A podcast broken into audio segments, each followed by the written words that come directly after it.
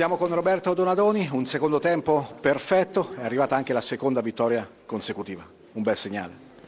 No, una bella prestazione, peccato essere andati sotto nell'unica mezza occasione che hanno avuto, dove siamo stati forse un po' ingenui e non così solleciti nel salire e quindi tenere in gioco l'avversario. È chiaro che andare solo 1-0 contro una squadra esperta come Chievo è complicato perché poi si sanno difendere bene e hanno anche quella malizia, quella astuzia necessaria proprio nel saper gestire.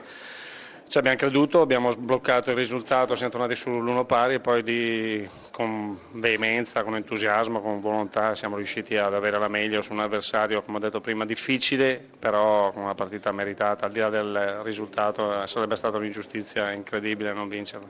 La prestazione di Simone Verdi, fresco di convocazione in nazionale, una prova sicuramente molto al di sopra della sufficienza.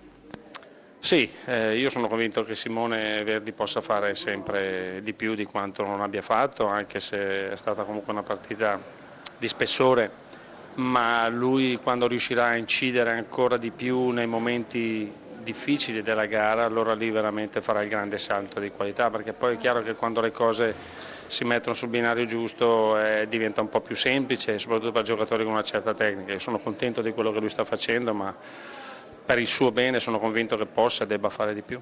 Classifica molto tranquilla, cosa si aspetta da questo finale di campionato? Che ci sono ancora tanti punti in palio e quindi dobbiamo continuare, dobbiamo continuare a fare il nostro dovere, a fare le nostre gare, a far fatica come si fa tutta la settimana e quindi proprio per quella fatica, per il rispetto che merita la fatica che, che si profonde dobbiamo continuare a insistere. Siamo con Rolando Maran, il tecnico del Chievo, allora Maran, prima il vantaggio poi il crollo, come si spiega? Ma è difficile perché vedendo il primo tempo non, niente faceva presagire una ripresa di questo genere.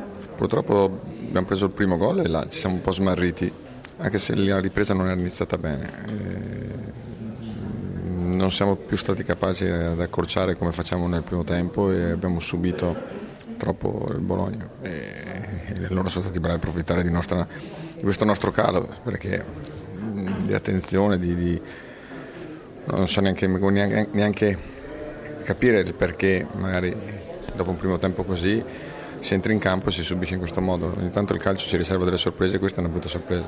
La classifica non desta alcuna preoccupazione, allora le chiedo come si trovano a questo punto del campionato le motivazioni. Le motivazioni bisogna trovarle sempre, perché comunque bisogna andare forte fino alla fine, perché al di là della classifica c'è prestigio di arrivare in una posizione piuttosto che in un'altra e perché è nostro dovere farlo. Maran vi ascolta naturalmente. Io saluto Maran intanto e lascio il microfono per una domanda a Filippo Grassia. Filippo, prego. Dicevo a Maran, dico la sconfitta di oggi pomeriggio non inficia il buonissimo campionato del Chievo, ma mi volevo portare più avanti, dato che lei tre titolari ha tre giocatori di quasi 38 anni, altri 4-5, oltre 33 lei utilizzerà le ultime giornate di campionato anche in funzione di quello prossimo per ingiovanire la squadra? Ma già nelle ultime giornate hanno esordito ragazzi in Serie A e credo che questo sia eh, normale che in questo fine di campionato ci possa essere spazio per, per alcuni esperimenti, per, per, alcune verifiche, anche se io le verifiche le ho settimanali nel, durante gli allenamenti, non è che facciamo un altro sport durante la settimana.